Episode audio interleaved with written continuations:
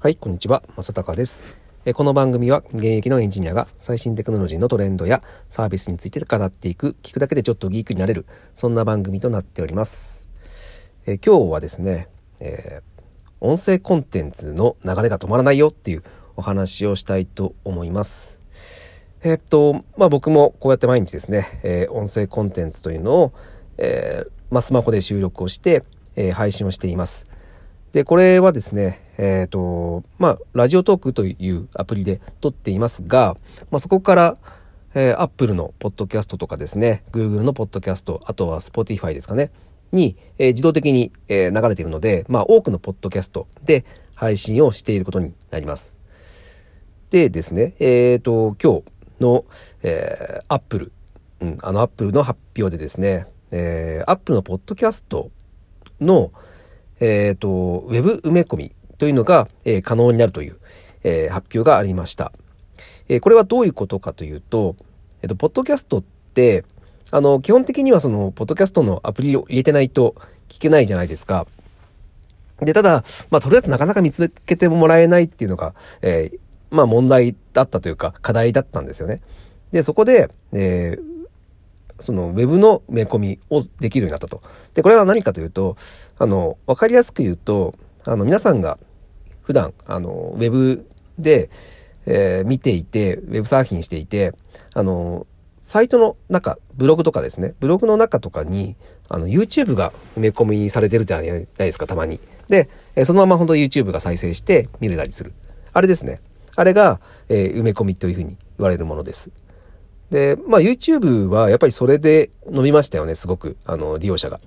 あの、別に YouTube に行かなくても、えーその、自分の好きなブログを見ていて、で、そのブログの中で、その関連した動画というのが、えー YouTube で埋め埋め込みされていると。でなので、えー自分があ気になったらすぐにそこで再生して見ることができる。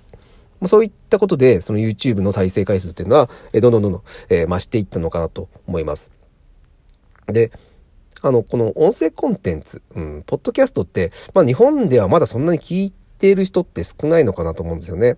あの、このラジオトークとか、ボイシーとか、どんどんどんどん、えー人気になってきていって、どんどんどんどんユーザーは増えていってはいるものの、まだまだ、そのやっぱり、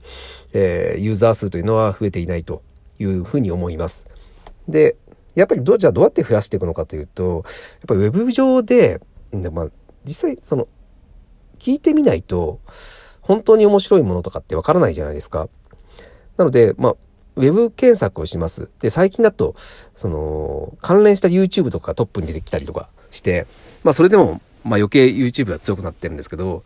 えーまあ、その中で、えー引っかかったウェブページの中に、えー、Apple のポッドキャストがすぐ聞けるようなものが埋め込まれていれば、結構気軽に聞いてみるのかなと思うんですよ。あの、なんかやっぱ専用のアプリを入れなければならないって結構やっぱハードルが高いんですよね。で、まあ、もしそのアプリ入れてたとしても、えっ、と、何から聞いていいかわからないじゃないですか。なので、僕はきっかけとしては、あの、自分の好きな、うん、まあ今まで通り、そのウェブで、えーブログとか、えー自分の好きなウェブサイトをよ見ていて、読んでいて、で、その中でその関連している、えーその、あの、コンテンツとして、うん、あの、ポッドキャストの、えープレイヤーみたいなのが埋め込まれていて、そこから聞いてみて、あれ面白い、これ面白いじゃんってなって、えそこで聞き始めるっていうことが結構、えーやっぱそれ必要なのかなと思っていたので、まあ、あの、ついにその、アップルも、この、ウェブ埋め込みっていうのを、えー始めると。えー実はこれ、あの、スポーティファイだと、えーちょっと前、結構前から、うん、やっていたので、まあ、あの、当然、えー、Apple とか Google のポッドキャストも、この埋め込みやってくるかなと思っていたんですが、えーついに来たというとこですね。まあ、これは、まあ、一重に、もう本当に、もう、ポッドキャストを、えー押してきているっていうところはもう間違いないんですね。もう、全世界の 動きの中で、えーまあもう、ね、えーまあブログというのはあった。で、えー動画、YouTube で流行ったと。で、次はもう音声だと。音声、ポッドキャストっていうのが、えー大きな、えー市場になるっていうのは、えーもうずっと間違いなく、間違いないというふうに言われていたんですが、えーもう、GAFA はですね、まあこれを見据えて、えーそれをどんどんどんどん進めているというところになります。ということで、まあ、やっぱこのね、えー、音声配信というのは、えー、すごく大きい市場になっていくはずなので、えー、皆さんもね、あの、ブログとか、えー、YouTube やられてる方は、まあ、多いのかなとは思いますけども、まあ、こういった音声のコンテンツ配信っていうのを、もう、えー、まあ、まだね、全然お金になるっていうところはないですよね。あの、こんな音声を配信していても、まあ、ブログとか僕も書いていますが、ブログ書いていればですね、まあ、あの、まあ、よほどの あの、その SEO 的に、あの、あのトップ表示はされなくてもですね、それなりにね、稼げるんですよ、あれって。あの、まあ自分が好きなこと書くだけでですね、結構それを読んでくれる人がいるので、で、えー、まあそれに関連した、えー、アフィリエイトを置いておく。まああとは、えー、Google のアドセンスを置いとけば、まあまあまあまあ、普通に、あの、月数万円ぐらいは稼げるですね。で、まあ音声コンテンツに限っては本当に全然、あの、稼ぐことはできないんで、まあまだまだその日本だと、えー、その、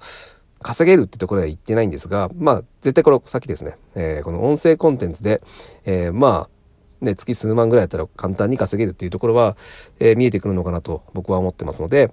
えー、ぜひですね、えー、まあこの音声ってね、結構慣れないと、あの、毎日発信って難しいんですよ。あの文章も結構ね、敷居は高いんですけども、まあ音声はこれ完全に慣れなので、えー、まあ、あの、興味のある方はですね、ぜひこの音声コンテンツ、今簡単に始めることができます。えー、今お聞きの、えー、このラジオトークも、えー、すぐ簡単にできますし、誰でもできますね。あと最近ですね、スタンド FM と、えー、言われているプラットフォーム、あれも、えー、誰でも簡単に配信ができます。なので、まあ、まずですね、えー、なんか、自分が語りたいこととかですね、えー、あれば、えー、ぜひですね、配信を始めてみるといいんじゃないかなというところで、今日は、えー、まあ、アップルが、えー、ついに、ポッドキャストのですね、えー、ウェブ埋め込みを始めたということで、まあもう、この音声コンテンツの流れは止まらないですよねっていうお話をさせていただきました。はい。ということで、えー、今日は以上になります。えー、面白かったらですね、またフォローをしていただいて、えー、聞いていただけると大変嬉しいです。はい。今日は以上になります。それでは。